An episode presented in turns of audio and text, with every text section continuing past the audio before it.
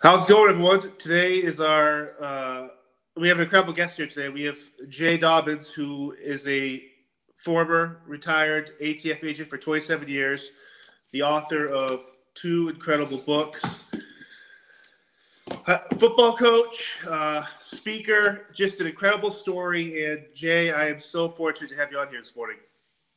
Thank you. Thanks for having me. Welcome to your audience. Hopefully, we'll say something uh, interesting that will entertain them. Well, if anyone reads these books, I don't think you'll have to say much because this it's see these books and your story read like a one of those movies you watch in Hollywood where you're kind of like, oh, this is Sons of Anarchy, but you really lived it. And for you to put yourself out there like this, it must have been cathartic, but in a sense, was it a burden off your shoulders putting these the first book out? Well, you know, I think in in writing those books, and and like I'm not a professional writer by any means, um, but I did know that there was uh, a few simple things that I wanted to accomplish. I wanted to be transparent. Um, my stories are not hero stories. Uh, there's there's uh, elements of achievement in them. There's elements of success, but there's also a lot of elements of failure and mistakes. And I didn't want to hide those. I didn't want to try to gloss who I am or who, what my career was because I think that's counterfeit. That's, you know what? I wanted to just be true. People can read the books and then they can decide how they feel about me, plus or minus, you know, positive or negative. Um, but I wanted to, when I put my name on them, I wanted them to be authentic. So, which is the irony of that is that you, you part of your job was infiltrating the Hells Angels and other organizations, the undercover work, where you have to create this false type of person's lifestyle, yet deep down, you're doing it for the right reasons. And for you, it's just it's just awesome stuff, Jay.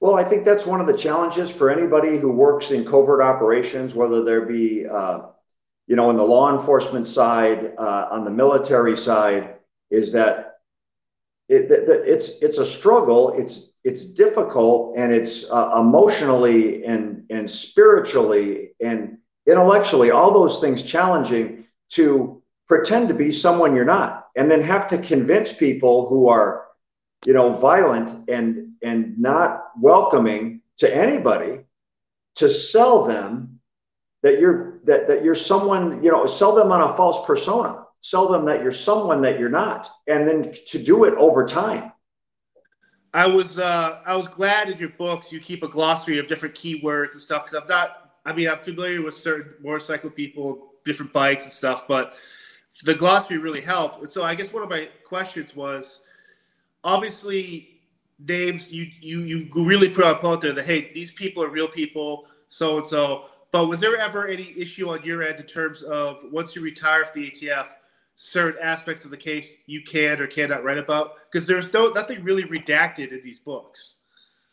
No, you know what? I actually got in trouble with uh, the government uh, for the No Angel book because um, a they didn't want me telling the story. They didn't want me telling it without their permission or approval. Um, but there's nothing hidden in there. There's there's no secrets to it there's like I told the story as best I could tell it, as authentically and truthfully as I could tell it. I referred to uh, recordings and reports and all those things. I didn't hide anything, but there was nothing to be hidden. There was no, like, I didn't reveal any um, specific trade craft, any like nuanced, small, micro details that someone who's reading it from the from the opposing side is going to say, "Oh, that's how they do this." It's it's it's not rocket science, man. We weren't trying to land on Mars or operate on somebody's brain. This is just cop work. It's cop land. So I'll kind of back it up a little bit. Right now, you started your career, not career, but you as a football player, as a star um, football player, and now here you are as a football coach. Is that full circle for you? Is that did you could you imagine when you were an athlete back in the day to now as a coach that these 27 30 years in between there would lead you to where you are today as a coach you know i think that all the elements and events and aspects of my life have brought me to this place, to this time, with this team, with this group of kids to coach them. And I think like I'm I'm not a great football coach. I'm not an amazing football coach by any means. But what I do is I try to take all these life's events, um, and more importantly, the mistakes and the failures that I experienced, and translate those through football to my kids. To you know, like for our football program, I always say I, I don't run a football program. I run a leadership program whose lessons are taught through football. So I take all these things that I did wrong and try to uh, instill them in these young men so that they don't have to make the same mistakes and go through the same heartache that I did. Is, have you found it's difficult during COVID with social distancing and stuff that what how has that affected your job besides the actual physical part of it? Well, it's you know it's it's super difficult, obviously, for everybody. But when you're trying to uh, run a football team with a bunch of kids, basically, and you have all these COVID protocols, you know, like when our season began and before we started to figure out how to play football games, our football practices looked like a massive CrossFit class. They didn't even look like a football practice, you know, because we're just trying to figure out the mechanics of how all this works. Right. Very, very fascinating. I can imagine kids like they want to get out there and hit each other and have fun on the field and stuff, but the mental aspect of it, just for you as an adult though, but as these for these kids, it's got to be daunting for them to have a leader up there that's willing to put the time to like kind of work with them through this all. Well, I think that's you know one of the aspects we talked about is leadership. Is like, okay, look, we've got this virus out there. We have to take it serious we have to uh, adhere to all these protocols to protect ourselves, to keep ourselves face, to keep ourselves safe. But like, are we going to spend our entire life in fear of this? Are we going to be afraid of it? Are we going to like go find a corner to hide in? Are we going to fight back? Are we going to do something about it?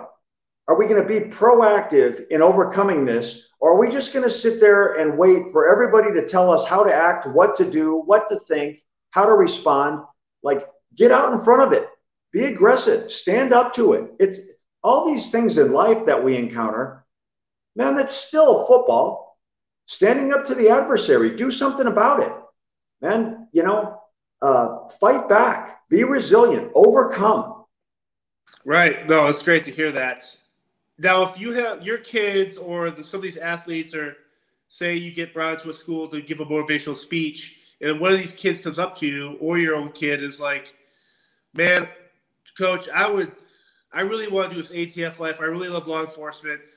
Are you, t- I mean, obviously they could read your book and they probably know who you are based on their parents and stuff, but is there a fear on your part where it's like you don't want them to fall into your same pratfalls or issues you had, or is there a fear where you're kind of like, man, I like do, follow your heart, but make sure you pick, make the right choice here?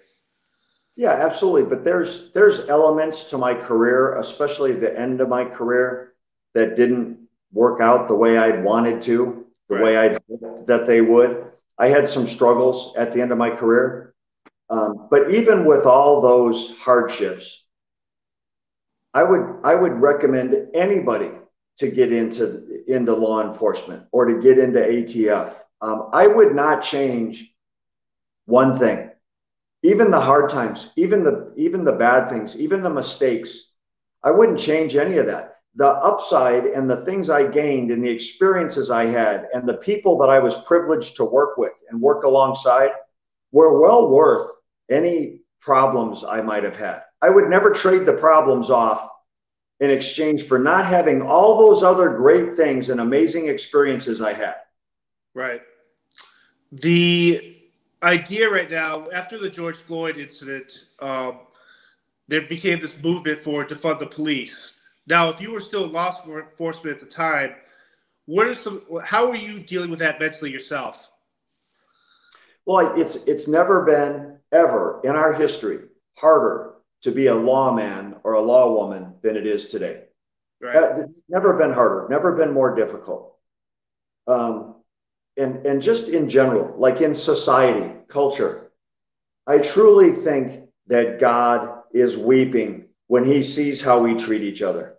Right. When we when we how we treat each other as human beings, when he sees how um, our law enforcement community is viewed and treated and looked at, when 99.9% of the people that put on a badge and put a gun on their hip are truly out there to try to help people and protect people and keep people safe. And the fact that they've been demonized for the profession they chose, which is a moral, ethical, uh, high integrity profession, it's, it's heartbreaking because I, I, I know and have worked with thousands and thousands of lawmen, and, and they just want to take care of people. Um, and like any element of society, are there some that skew off? Are there some bad apples? Absolutely. No one dislikes or disapproves of bad policing more than good policemen. Right. Yeah, it's been tough. I, I, I used to be former Secret Service, and uh, but my friends, a couple of my friends are counter snipers out there now, with a couple of on the current president's detail, and we laugh about stuff like, oh, I remember training back then. It's like, but then they should tell me what's going on now. It's like, man, we were never trained for that. Like to how to deal with this built-in manufactured hatred towards someone that wears the badge, and it's like you, you said it, but like it's very disheartening that man, I love what I did, but would I want to do that now during the current climate? And I, I honestly don't know. It's it's man, that makes me sad. Well, when you see um, when you see lawmen out there trying to hold the line, trying to protect the public, trying to protect property, who are getting spit on, getting things thrown at them, bricks, rocks, frozen water bottles, uh, people screaming in their face. I, I, I don't have any I don't have any word for it. I, I think that the demonization of law enforcement is wrong. It's unfair. Um, but I have even more admiration for those that keep doing it in spite of all those things. There's men and women all over the country who their alarm clock goes off in the morning and they put their feet on the ground and they get up and they pour a bowl of Cheerios and have some coffee and pat their kids on the head and kiss their wife goodbye, not knowing whether they're ever going to be to come home, whether they're going to have the chance to come home and they know they're going to be hated and despised every day they put that badge on, every day they put that uniform on. They're going to be second guessed and critiqued. And in most situations, in many situations, regardless of what they do, they're not going to be allowed to get it right. And they still go.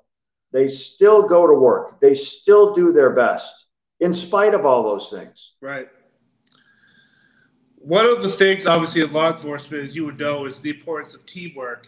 But as you transition to the undercover aspect of it through the ATF, that becomes more reliant on kind of your street savvy skills and the team you can kind of work with.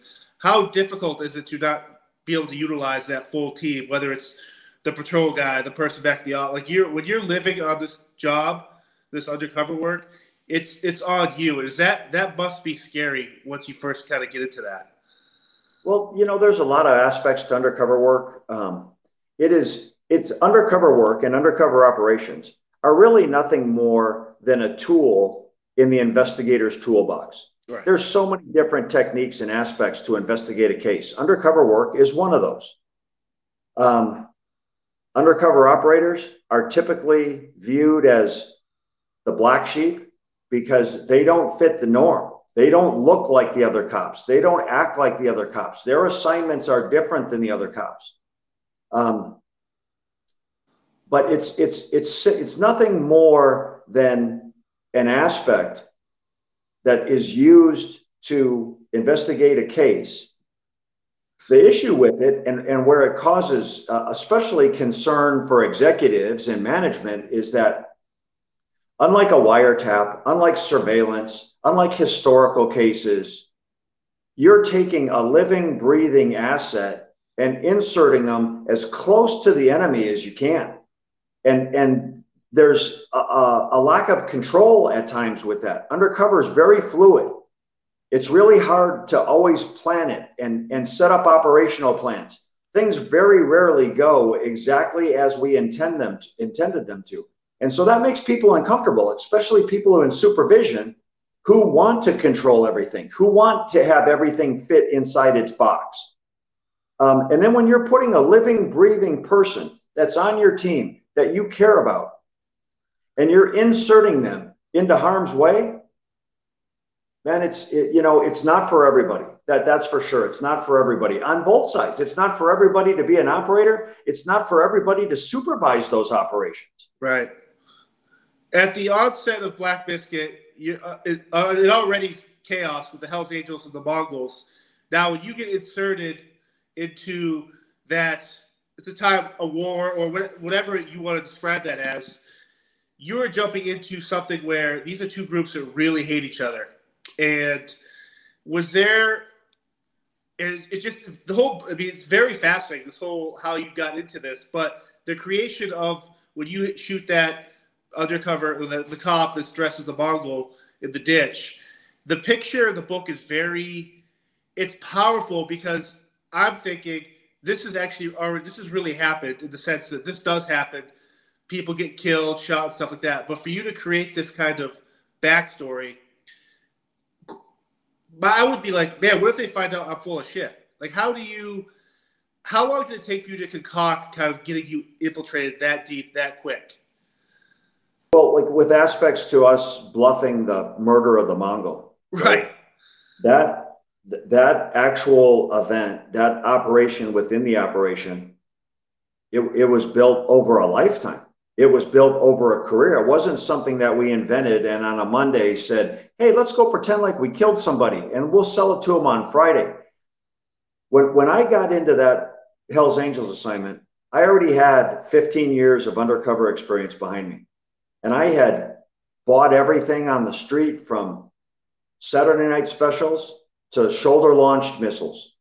I had bought everything from uh, dime bags in the park to cartel level cocaine loads, um, from PVC homemade pipe bombs that some tweaker was making in his garage or in his mom's basement, up to servo activated remote controlled C4 devices. I had done home invasions and murder for hires. And so, you know, over the course of my career, I had 500 plus undercover operations under my right. belt. So when we bluffed this, this murder, it was a culmination of all these experiences and trying to make it real and trying to make it believable and then trying to figure out like all the questions in advance get out in front of all like what are we going to be asked? How are we going to explain it? What's the backstory? So all of that went into that operation in order to bluff a murder, convince murderers that we had actually killed someone on their behalf, and then let it have the legs that when they started researching it and questioning it and and and and their intellect and their paranoia not wanting to believe it still being able to overcome all those things and make it real in their eyes. Incredible. And I'm not sure if you can answer this or if I'm going to frame the question right, but you're undercover ATF. What are the chances that you don't know or your agency doesn't know that, hey, the DEA is going after the same group, another, not Black Biscuit, but another version of this, or FBI has a guy in, or whoever. And what is it? I mean, obviously there's issues involved, but does ego come to play there if you guys are all trying? I mean, obviously, I would think that for the greater good of the cause, you guys want to take care of the problem, get the guns off the street, the drugs. I get it. But at what point does your ego, not yours, but the agency ego, get in the way of helping, the, getting rid of this, helping the situation? Well, you know, in, in, in street operations, we do our best to deconflict uh, opposing operations or, or interagency operations. Because because of our jurisdictions a single target may have different agencies that are are looking at at that person. So how do we deconflict those? That's the key to everything. The key to everything we do not just in in law enforcement just not in operations but in life is communication. Like how well and how openly do you communicate? It's it's it's how we solve problems So, you know, like th- there's an example that, uh, like from the Hell's Angels case, that I think was a exec, exec uh, an excellent example of that. Uh, there was a point in time where there were some members of the Hell's Angels that had decided they wanted to kill me and my undercover partners. I, I wasn't aware of that plan, but DEA had an informant into the Hells Angels who was unaware that we were undercover operators. They were two independent cases going on. Well, that informant reports to his DEA handler hey, some guys just left here and they're going to kill these cats down in South Phoenix. I thought you should know. Well, that DEA case agent contacts the ATF case agent. The ATF case agent contacts me and says, Man, you got to get out of your house. There's a hit squad coming for you dudes.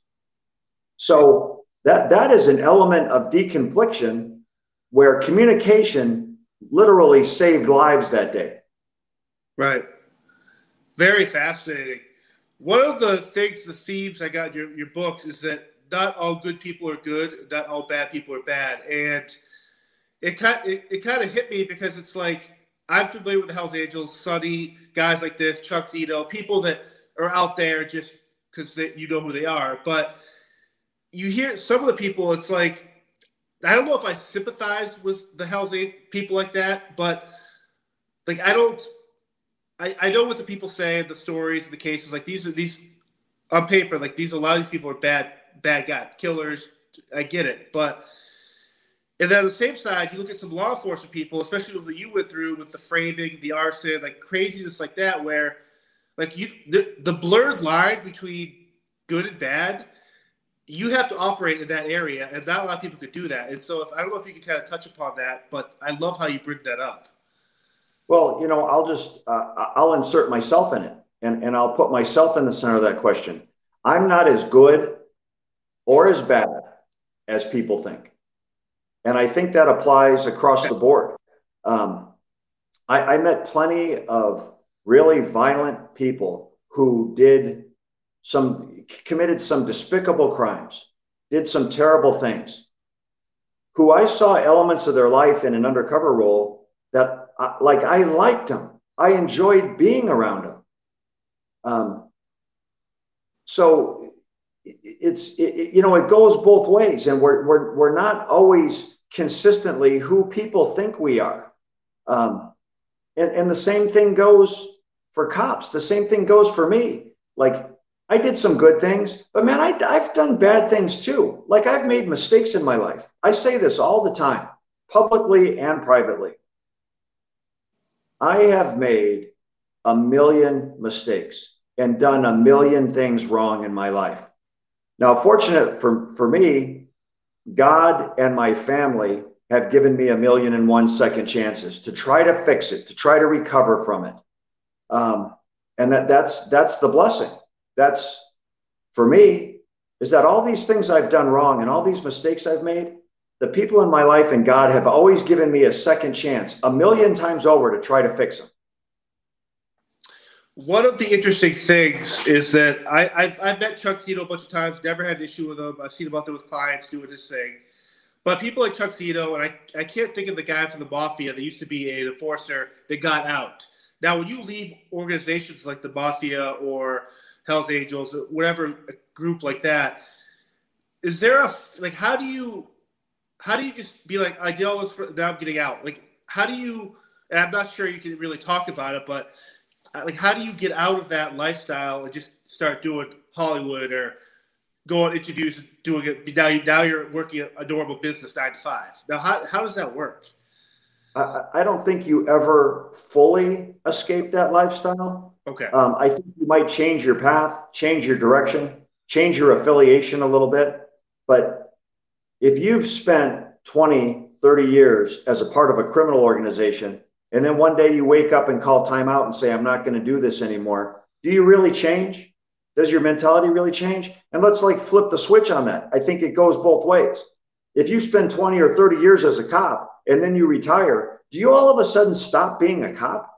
You all of a sudden stop thinking like a cop? Stop acting like a cop? You don't. Right. It's for you because you obviously are were a cop, are a cop but you living that lifestyle, so you had to literally keep that switch right in the middle the whole time. I could I could imagine coming on or off any second. You have to operate at such a high level. It's just awesome. Well, you know, I'll give you a story which I think is a good reflection of that. Um, during the Hells Angels case, um, I was gone for an extended period of time from home. I came home, and my wife told me, You cannot walk in this door after being gone for months at a time and, and act like the alpha dog at this house and treat me and our kids like we're street people. Like that's not going to fly. And then my self defense of that was, man, I'm not a light switch. I can't turn this on and off. I have to be on because people that treat what I do for a living, people that treat it as a hobby, they end up dead. I have to be on all the time. And then her response back to me was, well, if you're a light switch, you better install a dimmer when you come to this house. And if you can't tone down that attitude around me and the kids, don't come back. Wow. And so it brings up a fascinating part of your life where, as you're undercover, you still have to maintain that family life in the sense of you do have a family back in your real life. And when you're working undercover, does that that must weigh on you because your actions as undercover, no matter what, could come back and affect your family life. So how do you like for you again for you to be locked into the undercover world while they tag your real life, it's got to be it, has to weigh on you every day when you're undercover. Well, absolutely. And, and that question, I mean, you're spot on with that question ultimately, I mean, it did real time affect my family, and then it did after the fact affected my family. Um, one of my regrets, probably my biggest regret, probably my biggest shame over the course of my career was I, I complain about being abandoned and betrayed at the end of my career by my agency. Right. I, during the course of my career, I abandoned and betrayed my own family. I put my job and what I was doing in front of my wife, in front of my kids, and I had justified it to myself. And I pushed them aside. And I realized after the fact, like now looking back on the on how I acted and the things I did from a 30,000 foot view with a clearer mind, I realized the people that loved me the most, the people that supported me the most, the people that were the most loyal to me are the ones that I treated the worst. And I, I carry that with me. I, I, I'm ashamed of that. Um, I regret that. I spend every day now trying to fix that um, and make up for that. But th- there's no denying that, like, I'm upset that ATF, you know, abandoned and betrayed me. I abandoned and betrayed my own family. It comes back around, man. That was whatever you believe in. If you believe in karma, that was karma. Right. It's a vicious circle that uh, you unfortunately are, seems like you're at both ends of it. And uh, just fascinating. And that whole arson situation where it's like you get out and whatever the they start kind of I'm not sure uh, the reasoning why they would kind of declassify information on your part, addresses and stuff like that. And but when they do that, and you said you said earlier, like you're never out of it. And so when these people start realizing who you really are, do you kind of like what is that the first time you question like your agency going, what are you doing? Like this is just because I'm out of this aspect of this case, this stuff is still going on, and I'm still part of that world in these people's eyes it was it was heartbreaking for me on a personal level because I had given my life, my blood, sweat, and tears to the agency, trying to trying to do the handle the agency's business, you know, as best I could. And I had done that my entire adult life. So when the Hells Angels case ends and then my true identity is exposed, like man, the threats, the death threats started flooding in the Hells Angels had uh, issued a contract on me. Uh, the Aryan Brotherhood had picked up the contract. The MS 13 had picked up the contract. Uh, there were threats to uh, kidnap and torture my kids.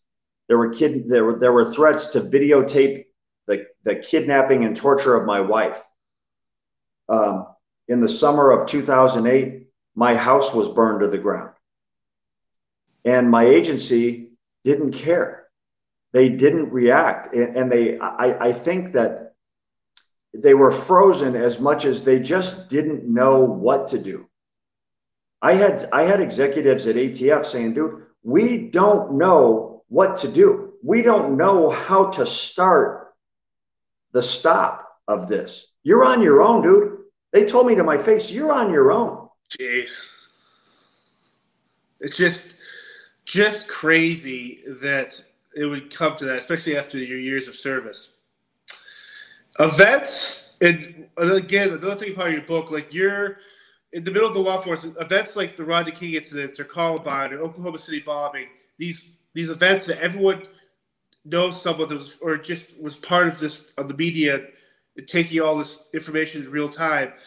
What do you? At what point did you become numb to incidents like this, and how did it change your kind of your psyche moving forward?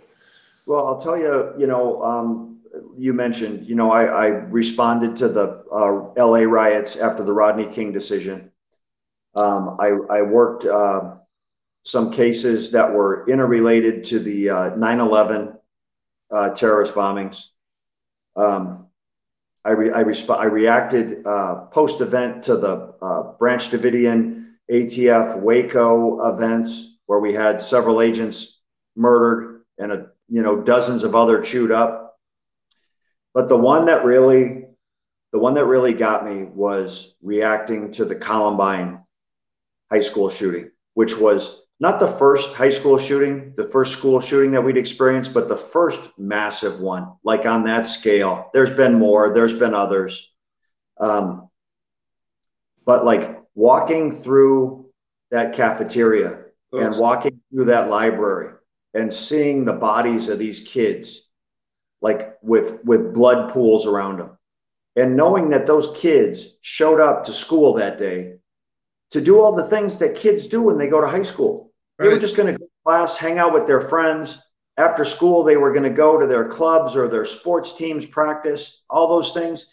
And being trapped inside that school, you know, they were literally sheeps trapped in that school by wolves that were armed with assault weapons and pistols and bombs.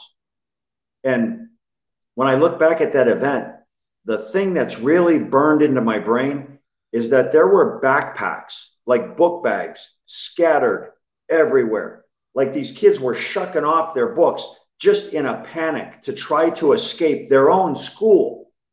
Right. That that event and seeing and smelling and all the things that come with investigating a case like that, literally my DNA changed at that point. And I started becoming an angry investigator.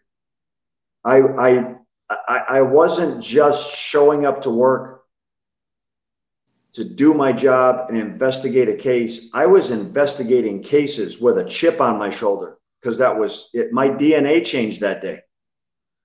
Now, as a football coach, I imagine every day you go to, I mean, these could have been your kids, you coach and stuff. And so you had to, you must still kind of have those kind of, not flashbacks, but – is there like a PTSD about where it's like, hey, like I is like if I'm a coach here, like what could I do to help these kids if this happens again? Was that ever run through your mind? Well, I'll tell you what my professional experience is like how they might translate now into coaching high school football that maybe other coaches, other very good coaches, maybe don't consider is from my first day coaching. I've been I've been coaching for a long time. I've been coaching for 15 years. Um, but from the very first day, one of my considerations is what do I do and how will I react if some adversary approaches my team, comes on my campus? Um, like, like I've thought about what I'm going to do in that situation. How many, how many coaches consider that? How many teachers consider that? On the other side, how many should? How many of them have had the experiences I have? So, like, I have the, um, if nothing else, the advantage of having experienced those things to try to think through if that situation, if someone confronts my team, if someone comes on my campus with bad intentions, what am I going to do? How am I going to react to it? Right. Recently, Dave Chappelle put on a comedy special and he talked about how his son has to go to school and take um, training where it's like, hey, if there's a bomb threat, this is you do this excuse, or if there's a shooting, you do this. And yes, there were some humorous parts to it, but the underlying issue is that we live in a world now where this is necessary. The, the bad guys are going to keep being bad guys, and so for you to be have that forward thinking that, hey, yes, I get it, I agree with you. I don't think I'm so bad we have to do this training, but if it does happen, let's be ahead of the game. If you to do that, that says a lot. Well, I think it's um, unfortunately the world that we live in. Right. And putting your head in the sand or being naive enough to think, well, that's never going to happen to me. That's never going to happen at my school. That's never going to happen to my kids. There are hundreds and hundreds of families who have kids impacted by these events who thought it was never going to happen to them. It was never going to happen to their kids. And then when it's happening, now it's too late. It's too late to think about what you're going to do about it. You have to think about those things in advance. You have to have plan for them. Right. Now, I do want I want to step back. Your first week on the job, um, you get shot. All for all intents and purposes, you could have died. You could should have died. You should could have died. And the thing that really made me kind of I mean, obviously I respect you. I yeah, but the bit where they're like, "Hey, you don't you want to turn down your retirement," and right there, it's like this is a man that anyone else would be like, "I'll take retirement. Fuck, I serve. Like I'm out." But for you to recover, have that cool, unique experience with that doctor, and then and live the life you do undercover with the ATF and everything, it's it's a testament to your will to survive. Now, is that something you've always had? or is this because you wanted to make a difference and that kind of was your fire to to survive, recover, and continue doing what you love? Well, you know, I'll tell you, um, there's probably a couple answers to that. I grew up in a blue collar family. Right. My dad was a carpenter. My dad pounded nails his entire life until he couldn't pound nails anymore. My mom was a house cleaner. My mom scrubbed people's toilets for a living that didn't want to scrub their own toilet. Um, I had been raised in a work first, play second mentality. Um, handle your business before you uh, engage in the pleasure side of life. Um, so when I got shot, you know, I got hired on a Monday. I raised my hand and got sworn in on a Monday. Four days later, on a Thursday, I was I had a bullet that went through my chest. It went in my back. It passed through my lung. It narrowly missed my heart. It exited my chest. And I was laying in the dirt and grime and dog shit of a trailer park, bleeding to death. There was a huge pool of blood growing around me. Um, it like blood was squirting out of my chest like you're holding your thumb over the end of a garden hose. Four days on the job, you know, and I tell people all the time, after four days, I hadn't even gotten a paycheck yet. freebie, right? I wasn't going to get paid for another two weeks. So you know, I get to the hospital and survive that. I'm at the hospital, and all the liability attorneys are lining up. They all want my case. And they were telling me, hey, kid, you know what a million dollars looks like? How about $5 million? Like, I can get you that. You were not yet trained for this. You were not yet prepared for this. You were put in a situation that the government has created a huge liability for themselves. They want you and your story to just go away. They want to write a check and pretend like this never happened. Tell me how many zeros you want on that check, and I'll go get it for you. And this is generational type money. We can get you money that you'll never have to work another day in your life. Neither will your family or, or your kids or their kids if you handle this correctly. And all I could think of was to get out. Like, no, no cop, no, no one ever takes a badge and a gun under the premise that they're someday or somehow going to get rich. Right. No, none of them do. They take them for all these other reasons, you know, to serve and protect. And like, really, for me, all I wanted to do was to heal, get healthy, come back to work, and try again and see if I could do it right. Just, just incredible. Yeah, that survival. It's, it, it really puts in perspective, and it kind of for you to go through that. The 27 years later, I, I now I can retire. It's like the will to live. It's just, it's just awesome, Jay. You know, John, I'll tell you what, I have no regrets over that decision either. Um, I had ups and downs. I had high points in my career. I had low points in my career. I look back on, okay, now at this point, like 33 years ago is when I was shot. How would my life have been different 33 years ago had I taken that buyout, had I taken that money? And I don't even want to think about it because I am so happy with my life in spite of my mistakes, in spite of the hardships. I'm so happy with with just the way everything has turned out. I would not change one thing, even the bad stuff, even getting shot. If I had to do it all over again, I would still get shot. It was one of the best things that happened to me from all the things that happened after that. Yeah, it's like that butterfly effect where if you change one thing, but think of the countless lives you did save undercover that sure it was a detriment to your family back home, but think of the families you kept together or you made better because of your actions. And it's it, it, again, it's a very you lived a very fascinating life, and I, you you probably just get started. If I would have taken that buyout, my personal life probably would have been much more comfortable. But but in exchange for what? Like like what did you change? What did you do? How did you improve anything? How did you make things better for anybody else? I, I wouldn't have had those opportunities. Recently, I rewatched Den of Thieves, and this, the reason why I reached out to you is because I was watching the movie, and I'm like, like I, am familiar with the actors, Gerard. Like I know these guys have to do the proper tactical gun training for their roles, but there's a dialogue, there was a grittiness to that movie where I'm kind of like, there's got to be someone here that was probably a dark cop or someone that did this type of work on set. And I start digging through, I find, I see your name, and I go down your rabbit hole, and here we are. So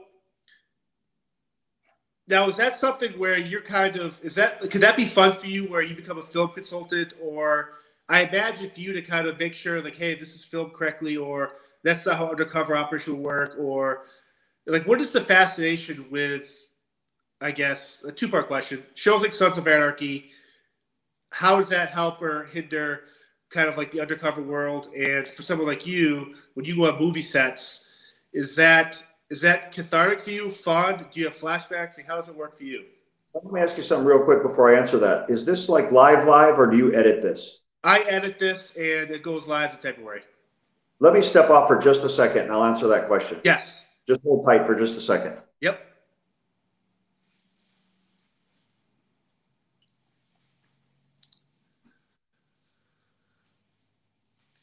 If you guys haven't yet, definitely pick up this book.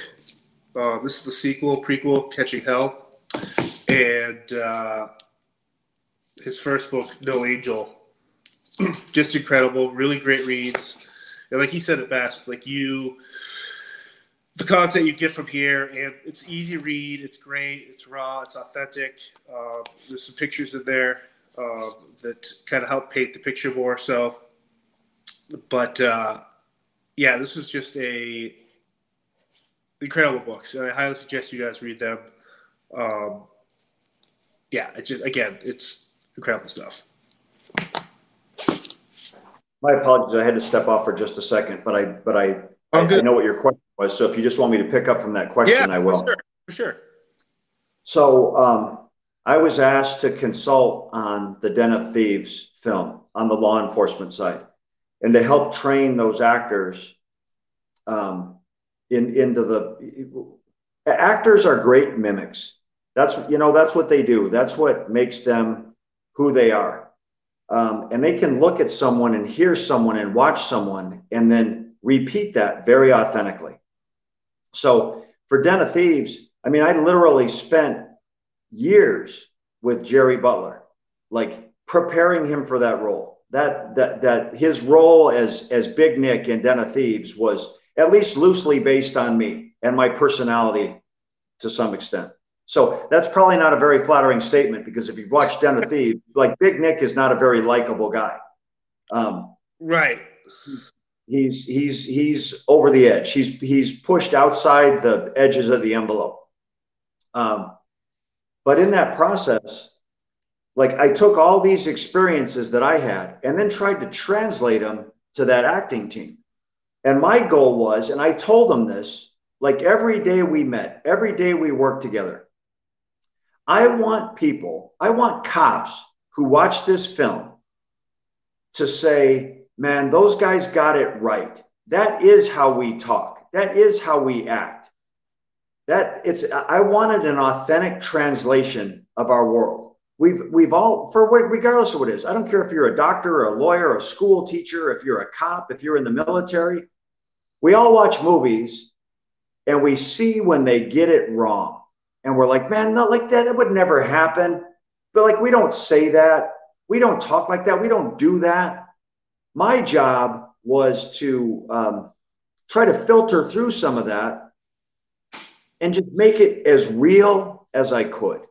And I thought those actors in Den of Thieves, I thought they were spot on. I thought they did an amazing job of taking uh, our world, the real world, and and distilling it down and and giving performances that were captured on film that were true to life. Yeah, everything they said, even when it came to the gearing up, doing like the dry firing drills or their lingo or the, how they were together in public, and then that dinner scene with Gerard Butler's character Big Nick, where he's got that that bravado and arrogance and whatever on the papers, but the, the minute you have he's crying in the car after seeing his daughter. Like you kind of see that, man, these are this is real cop stuff here. They have this. It's just very like would you. It's just great. I'm so fortunate like to watch that movie and now talk to you and be like, now that would make sense because I think a little bit of all these characters are part of your life, and uh, that's a cool thing to be part of. You know, like my fingerprints on that film are not uh, the story itself. You know, the story is of these right ex-military uh, guys turned criminal that are planning to rob the Federal Reserve Bank. My fingerprints on that are the the performances of the cop characters in their everyday life and in their investigations, like trying to keep them authentic, um, trying to help them understand like who we really are and how we really speak to each other and how we really act. And so if people saw that film and said, man, I'm not sure I like these dudes, but that was believable, that's probably the greatest compliment right. that I can receive because not everybody likes me either. um, and I, and I tried to I, I tried to uh, convey that to Gerry Butler and to the guys that played those cop characters that it's not a hero story. Like like at times the world and the public wants to treat us and and and make us appear heroic the reality of it is is we're human. We're human beings. And all those aspects of our life come into play when we go to work. And like we don't always get it right. Um, but it's the mentality of at least trying to and pushing the envelope and being as aggressive as we can within the law and within policy and and being flamboyant at times that that that is that's that's real life. Right and the fact they're all flawed characters and i know we talked about earlier but when you talk about not all good guys are good and all bad guys are bad you kind of sympathize with these characters and i think that's where that realness comes in because you can see the good and bad of all these characters and half of them are murderers and it that that's a testament to work like yourself where you can really put in the authentic part of what you guys do. So, so, so us as viewers can, yeah, it's a Hollywood movie. We can have fun, we can laugh, we can cry, whatever. But there's an underlying thing that you're able to kind of put your stamp on. That's badass. Well, I think it's also a testament to the writer director, Christian Gudegast, who was like open to my thoughts and my suggestions as he was writing his script and as he was directing his film. In that the good guys, you see aspects to them that aren't all that good. Right. The bad guys, you see aspects to those characters that aren't all that bad. Right. And that's real life. That's real. Right. Yeah, especially when they're messing with the daughter or the daughter's boyfriend. And it's just like these guys are legit killers, and here they are doing something a, a normal father or whatever normal is would do to have fun with their daughter's boyfriend. It's it. I, I just thought that those that those personality aspects of characters on both sides of that equation, good guy, bad guy, were real, were true to life. Now, not sure if you could talk about this, but has there been anyone approaching you being like, hey, who's going to play Jay in a movie? Or are you just happy kind of putting your stamp on different roles like that where it's like I can kind of put myself here with Big Nick or other characters like that? Well, who ever in their career takes a badge and a gun and then thinks at some point that the uh, events of their life and career are going to land them consulting on a film? No one. No one. No one. No one. Never imagined it. Um, so I was uh, like hugely flattered to be asked to do that. Um, as a film consultant and with a small role in the film, I, I, I consulted with the actors the same way that I did the job. I did it the best I could every day. I went as hard as I could every day. I did everything I could to inspire the people around me to be amazing every day. So, you know, in the end, as this all shakes out, man, like like who could have ever predicted that? Like no, like so you say like who's going to play Jay in the movie? Right. Like the No Angel book has been, you know, in Hollywood and being looked at for a film production for 15, 16, 17 years. Right. The trying to get a movie made and having a movie made are, man, the mechanics of that and the timing and the luck and all those things, like really difficult to do. Um, whether it ever gets made or doesn't get made, man, just to be in a point where you did something professionally in your career that Hollywood's thinking about, like, how can we translate this into a film? I never expected that. Right. Every that that takes a step forward is uh, a frosting on the cake. It's a bonus that I never could have predicted or expected or anticipated. Now, someone, do you get weird when someone's like, "Man, Jay, you're my hero"? Like for me, I remember reading all the stories with Wyatt Earp and lawmen like Eliot Ness and guys like that. So I obviously you read stories and you, you see what happened and you watch the movies. But for for reading your book, I'm like, man, this is like this is like my this is someone that grew up during my lifetime or obviously you're old, a little bit older, but like you could be the wider for my generation where this is a real lawman that did some crazy, insane stuff. Yeah, he might be flawed, but this is a guy that loved his job. So is it weird for you when people like, man, Jay, you were my inspiration, you're my hero? Because again, the first day you sign the papers and raise your hand, do your pledge, you're not expecting that. So it must be kind of is it off putting at first when you hear that?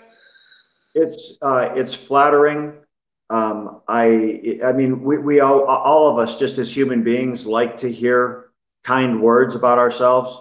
Right. My typical reaction is, if I'm your hero, raise your standards because you can do better.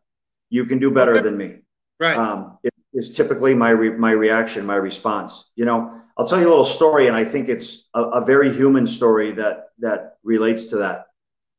Over the course of my career, my son when I would come home from operations or when I'd be leaving for operations, my son would go out in the yard and, and pick up a stone and grab a little rock and give me a rock. And for years and years, I'd always felt like he had been giving me these good luck charms, like these these little these little trinkets of of of of good luck. I kept every one of those stones. I kept one in my pocket at all times. I had them in my undercover car, the saddlebags of my motorcycles, in my undercover houses. I was handing those stones out to members of my task force saying, We are in the midst of all this turmoil and all this violence and all this treachery. And here we are. We're thriving and surviving. There's some kind of blessing on these stones that Jack has given me. So please keep one with you.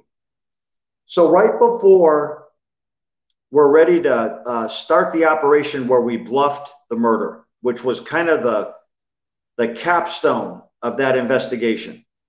I'm getting ready to leave. My son runs out in the yard and he says, Dad, Dad, don't leave yet. I got something for you. I know what he's got. He's going to get a stone, right?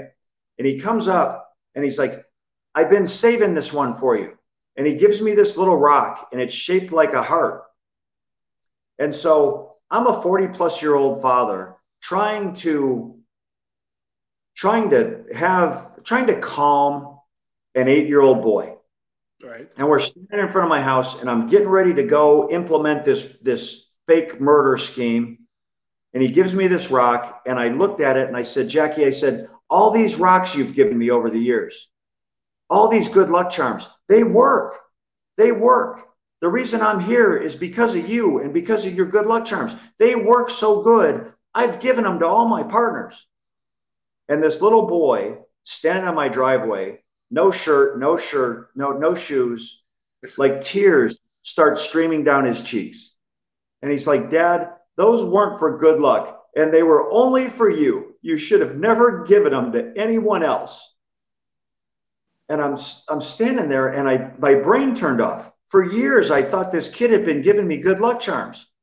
And he's like, that's for you to put in your pocket. And every time you think someone's going to hurt you or shoot you or stab you, I wanted you to put your hand in there and touch that. And that's like me being there to help you fight back.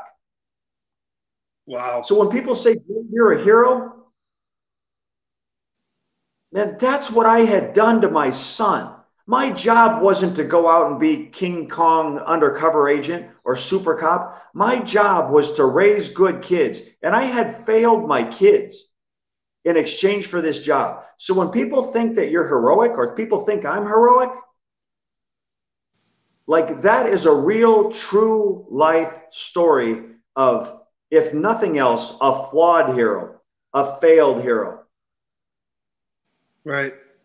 Are you afraid? Do you? I mean, obviously, you're in the public light when it comes to the, the coaching, and you go out speaking, and you write books, and you're out in Hollywood. And what are you always kind of in the back of your mind, like, oh, is this something could come up, or I could get stopped, or I could have to deal with a situation out here with my family in a restaurant? Um, those situations have happened. Uh, the potential for them to continue to happen is real. Right. Um, but my reaction is this if I let the threats, if I let them scare me underground, if I hide, they then they win. Yep. They've won. They've altered my life. They've altered my lifestyle with threats and intimidation.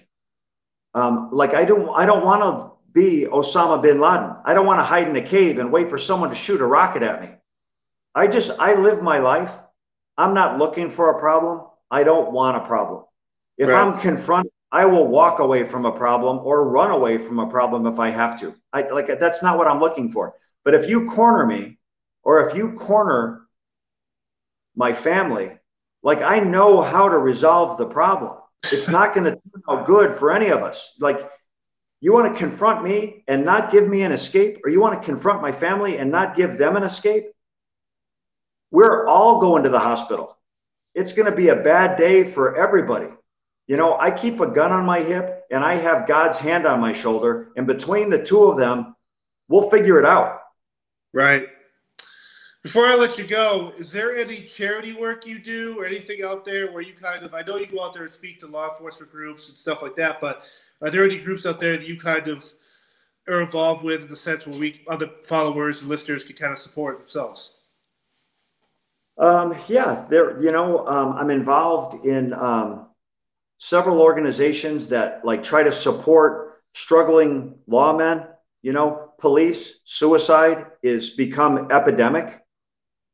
Um, so I'm involved in some organizations that try to make a positive impact on law enforcement officers that um, have become so overwhelmed that they're they're uh, thinking and, and considering like really drastic traumatic solutions to escape those right. those feelings. Um, I think that's super important for what we do to continue to serve the uh, the lawman community.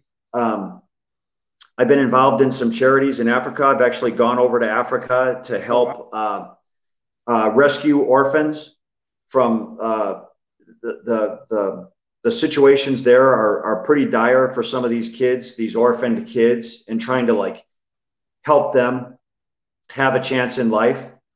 Um, and then through my coaching, you know, it's not a charitable charitable organization, but it is a way for me to take all these aspects of my life and try to help improve someone else's life um, and do the best I can. That's all. That's all we're really trying to do is that if we can somehow take our experiences and use those to touch somebody else's life to make their life better, yeah, that's pretty satisfying.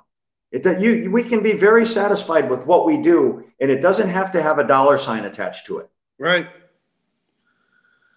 Where else can someone find you? I mean, obviously your books on Amazon bookstores. Do you have social media or anywhere like a website where people kind of reach out and share their thoughts or? Um, I've, I closed all my social media. I used to have Facebook, Instagram, Twitter, and it became so nasty and oh. so hateful that I just shut it all down because I was like, I am not allowing this outside negativity. I'm not volunteering that into my life. I don't need that in my life. I love um, that. But like to find me or to contact me is actually pretty simple. I have a website. It's just www.jaydobyns.com and it's one stop shopping there. And there's an email there. Like you can contact me and I respond to the emails, um, positive or negative.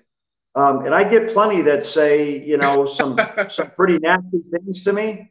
Um, I respond to those too. Um, and I don't res- like, I don't respond to them pissed off. I understand that there's people don't like me.